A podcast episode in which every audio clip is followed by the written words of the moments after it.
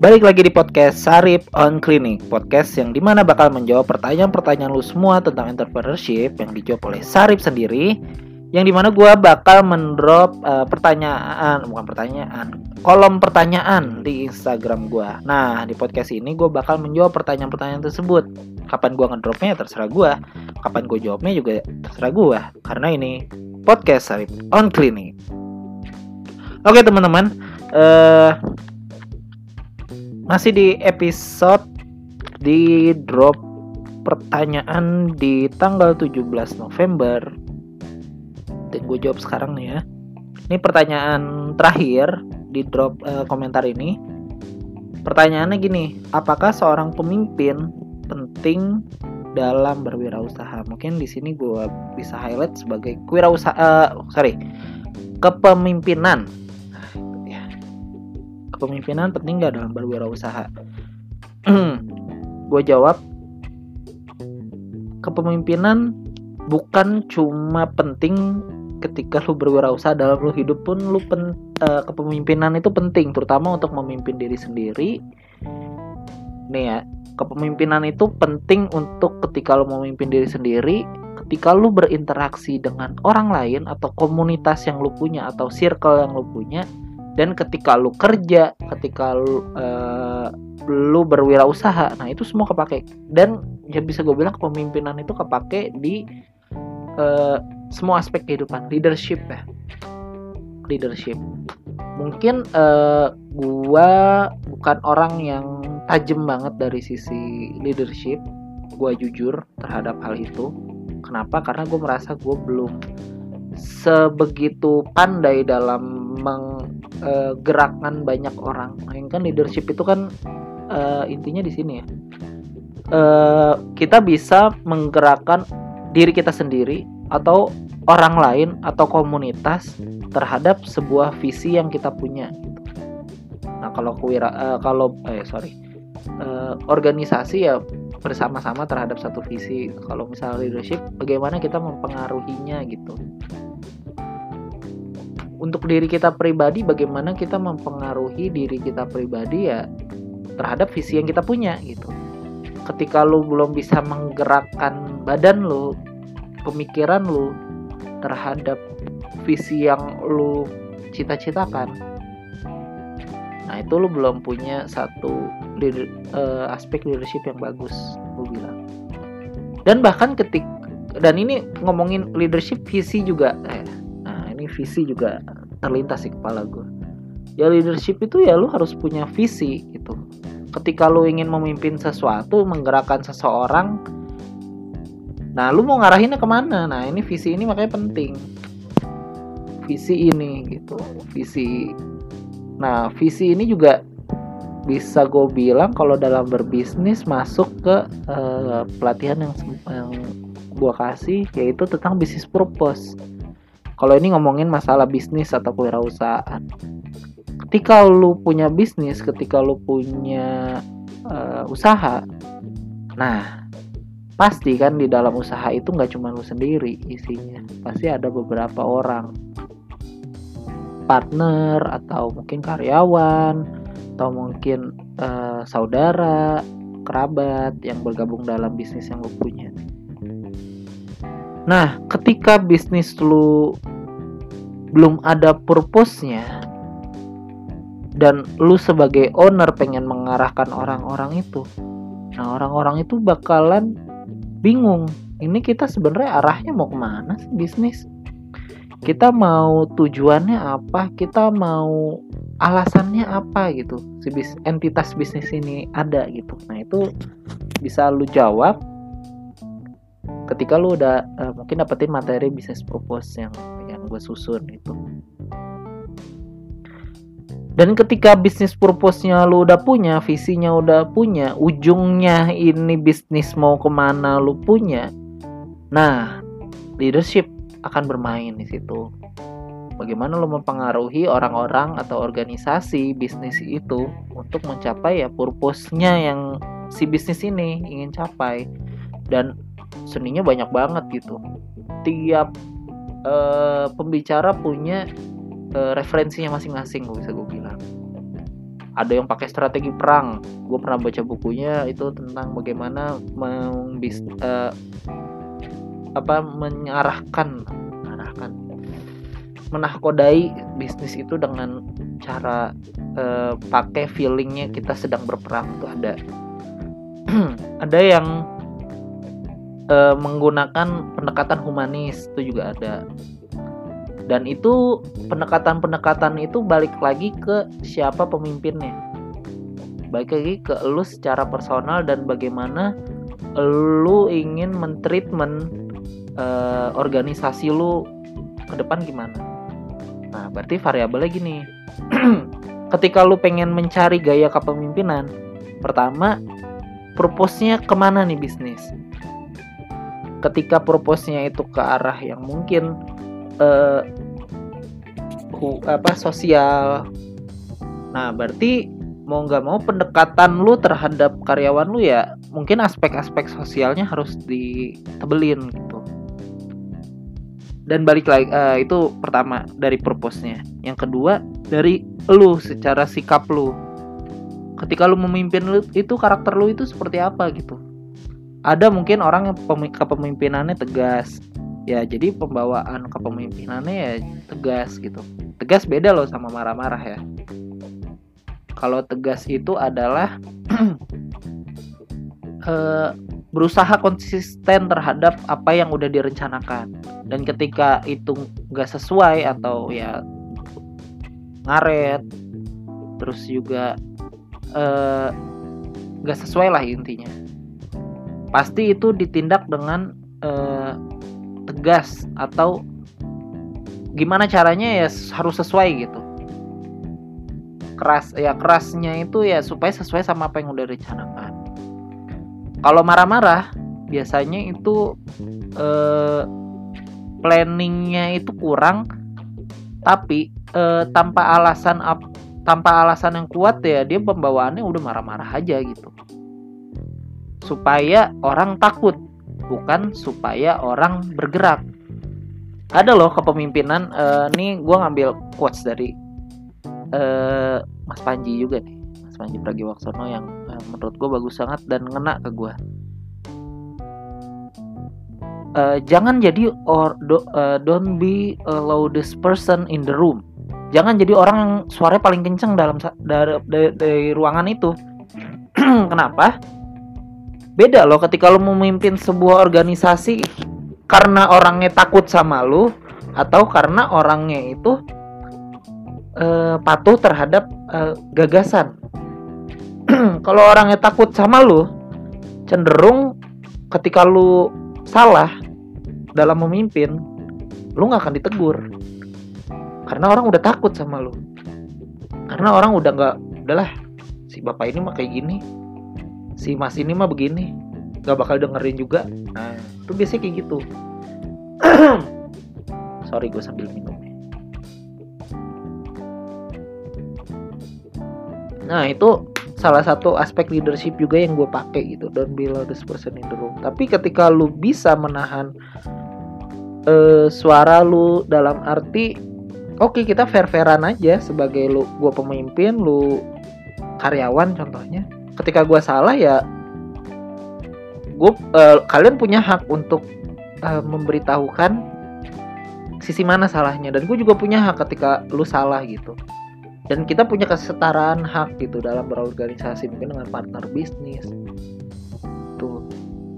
Nah itu satu kalimat yang penting banget buat gue dan mungkin ya itu nempel banget di kepala gue ketika gue dapat project kan ketika gue memimpin sesuatu ya gue nggak boleh jadi the loudest person in the room. Oke nah itu tadi dari aspek pribadi lo yang kedua yang ketiga adalah aspek orang yang lo uh, pimpin.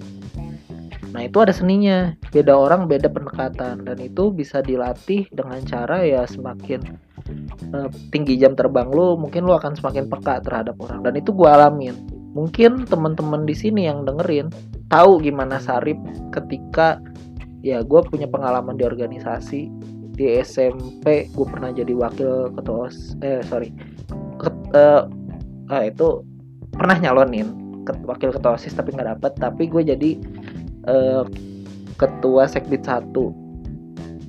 Dan di SMA gue pernah jadi ketua osis uh, dan di kuliah gue pernah di himpunan jadi sa salah satu kadep.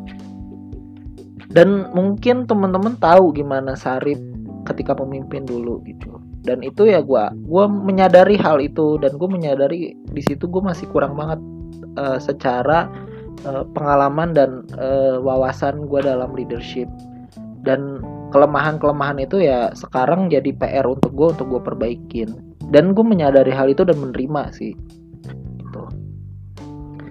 tiap orang itu treatmentnya beda. Ada orang yang bisa kita treatment secara logika dan dia langsung nangkep. Ada orang yang kita treatment secara kedekatan gitu. Kita harus sering-sering nongkrong supaya dia mau dengerin apa yang kita uh, instruksikan gitu. Ada yang tipikal yang secara emosional banget baru kena gitu. Dan itulah seninya memimpin. Dan dalam berbisnis hal itu penting untuk lu sadari uh, di uh, anggota organisasi bisnis lo nah uh, tiga hal aspek tadi jadi satu uh, rekomendasi menurut gue ketika lo memilih gaya memimpin atau uh, ya gaya memimpin sebuah bisnis.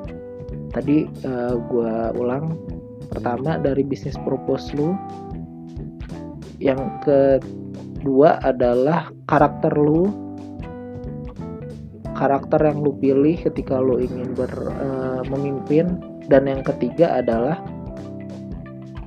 uh, siapa yang lu pimpin. Nah itu jadi satu aspek uh, tiga aspek yang penting ketika lu ingin memimpin suatu bisnis. Dan kalau pertanyaannya memimpin bisnis uh, memimpin kepemimpinan dalam kewirausahaan itu penting ya penting gitu. Sorry iklan dulu tuh lewat. Penting banget gitu. Dalam sebuah bisnis kepemimpinan itu penting. Karena kalau diibaratkan bisnis itu adalah kapal lu sebagai bisnis owner itu nahkoda. Dan lu lah yang mengarahkan si kapal ini akan berlayar ke mana gitu. Rakit raya apa kapal atau rakit ini akan berlayar ke mana. Dan lu lah yang harus peka terhadap balik lagi ke tadi kegagal potensi kegagalan. Terus uh, ide yang lu gali sebagai pemimpin bisnis. Terus gimana lu supaya konsisten supaya sesuai dengan apa yang direncanakan. Kayak nyambung-nyambung semua ya temanya ya. Ya itulah dalam kewirausahaan. Kita connecting the dots gitu. Semua hal memiliki uh, pengaruh terhadap hal lain. Dan ini satu hal yang mau gue bahas terakhir. Uh, ketika gue menyadari uh, kekurangan gue dalam gue memimpin suatu organisasi dan dan akhirnya gue terima di mana kata Mas Nadiem Makarim nggak semua orang itu diciptakan sebagai CEO gitu. Dan itu ngena banget buat gue kenapa? Karena kan kita biasanya kalau mau punya bisnis pasti gue harus jadi business owner gitu. Gue sebagai business owner. Dan menurut gue kayaknya nggak nggak harus begitu. Karena tiap orang itu diciptakan unik. Orang itu diciptakan dengan inputnya masing-masing gitu dari dia kecil. Dan menurut gue nggak semua orang itu harus jadi business owner atau jadi CEO gitu. Yang salah itu ketika lu memaksakan potensi yang lu punya tapi lu memaksakan diri jadi business owner atau jadi CEO gitu. Karena yang tadi gue bilang tuh tanggung jawabnya gede banget gitu untuk jadi business owner atau jadi CEO gitu siap uh, si secara kepemimpinan terus siap menghadapi kegagalan. Dan tadi aja gue bilang yang namanya memimpin itu punya jam ter harus punya jam terbang tinggi gitu. Gue pernah nonton di salah satu konten namanya Kitchen Nightmare. Di situ uh, koki koki sushi dia itu ah wah itu udah terkenal banget lah koki sushinya di Amerika gitu tapi dia mencoba peruntungan untuk menjadi uh, dia jadi koki chef ya di restoran-restoran gitu bukan business owner. Dan dia mencoba peruntungan sebagai business owner. Dan ketika dia coba dia jadi business owner seketika kemampuan chef dia itu hilang gitu. Padahal dia itu chef handal gitu. Tapi dia disibukkan dengan kegiatan kepemimpinan kegiatan administrasi kegiatan hal yang lain-lain gitu. Sehingga kemampuan skill dasar dia sebagai koki yang handal itu ya diserahin ke koki yang dia bayar lebih murah gitu. Padahal dia itu gajinya udah tinggi gitu. Padahal kalau dia yang jadi koki untuk bisnis dia sendiri mungkin bisnisnya bisa dihandle sama misalnya yang CEO-nya orang lain gitu. Gak perlu dia gitu yang handle bisnisnya tapi dia fokus di produk gitu mungkin bisa dan itulah yang gue lihat oh ternyata Tiap orang punya potensinya masing-masing dan jangan memaksakan diri untuk jadi CEO atau menjadi pemimpin uh, business owner gitu. Dan ini yang dialamin sama an anak muda kebanyakan sekarang. Pelajaran kedua yang gue dapetin, gue sekarang magang di Foodies dan gue ini sebenarnya dapat informasi ini dari konten lain gitu dari kontennya uh, Mas Dewa Eka. Di situ ternyata abnormal. Pimpinan gue CEO gue Mas Rex itu ternyata bukan jadi dari empat foundernya abnormal. Uh, Mas Rex, Mas Danis, uh, Mbak Sarita sama Mbak Steph. Itu gak ada yang jadi CEO padahal mereka founder tapi mereka ada di bidang yang mereka kuasai. Mas Rex sama uh, Mbak Steph di marketing Mas Danis di operasional uh, Mas Sarita di PR mereka ada di bidang-bidang yang emang benar-benar mereka kuasain dan mempercayakan profesional. Orang yang udah teruji untuk menjadi CEO siap normal dan akhirnya works gitu jalan mungkin itu kalau kata teman-teman ya lu itu kan mungkin ada modal mungkin itu ada uh, bisa nge-hire profesional. Tapi teman-teman ketika teman-teman mungkin masih sendiri gitu mikirin eh gue ngejalanin bisnis kayak gini-gini. Padahal bisa loh teman-teman itu berpartner dengan rekan yang emang uh, bisa mengisi kekurangan-kekurangan yang lu punya gitu. Ketika contoh gue pribadi ya kalau gue pribadi itu kuat di planning concepting innovating. Itu gue Sarip secara pribadi. Tapi dari secara sisi marketing marketingnya maksud gue maksud di sini adalah selling. Dan eh, dalam aspek kepemimpinan leadership gue jujur gue kurang gitu. Dan gue menyadari hal itu. Sehingga menurut gue eh, gue itu nggak eh, bukan nggak pantas. Gue itu ngerasa ya part gua itu ya bukan di situ. Dan gua nggak mengambil part itu. Nah itulah yang mungkin yang mau gue share ke lu semua ketika lu mau ngejalanin bisnis. Lu masih terlalu kekeh untuk menjadi business owner atau CEO padahal uh, itu bukan kompetensi yang bener-bener lu kuasain. Saran gue men, uh, untuk menurunkan ego dan bisa loh kalian itu berjamaah menjalankan bisnis dengan uh, job desk job desk yang emang lo kuasain banget gitu. Tanpa uh, mengurangi esensi dari bisnis yang lo jalanin. Intinya sih balik ke bisnis purpose lo. Ketika oke okay, gue kuat di marketing oke okay, gue kuat di leadership oke okay, gue kuat di uh, apa namanya concepting oke okay, gue kuat di produk ya kalian kolaborasi bisa jadi satu entitas untuk mengisi kekurangan itu. Jadi satu payung yang sama intinya sih dipayungi sama bisnis purpose yang sama. Kalau itu bisa kalian bisa jadi super tim nah ini uh, dalam menjalankan sebuah bisnis nih penting banget nih. Gue dapet da ilmu ini dari uh, pak pak Budi. Uh, yang punya bisnis .id Nah, super team itu penting banget ketika kalian itu baru awal menjalankan bisnis. Super team, orang ahli di bidang-bidangnya. Oke, mungkin itu aja yang gue sampaikan di penutupan uh, batch kedua batch kedua uh, di question uh, pertanyaan yang di tanggal 17 cukup panjang juga nih yang terakhir. Mudah-mudahan lu bisa nikmatin apa yang gue uh, sampaikan.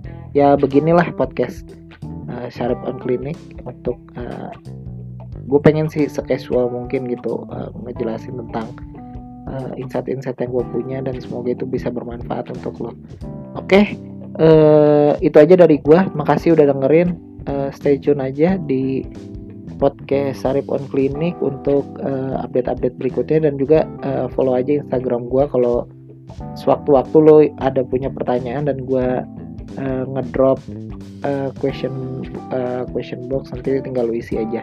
Thank you yang udah dengerin. Uh, mudah-mudahan bisa bermanfaat. Makasih bye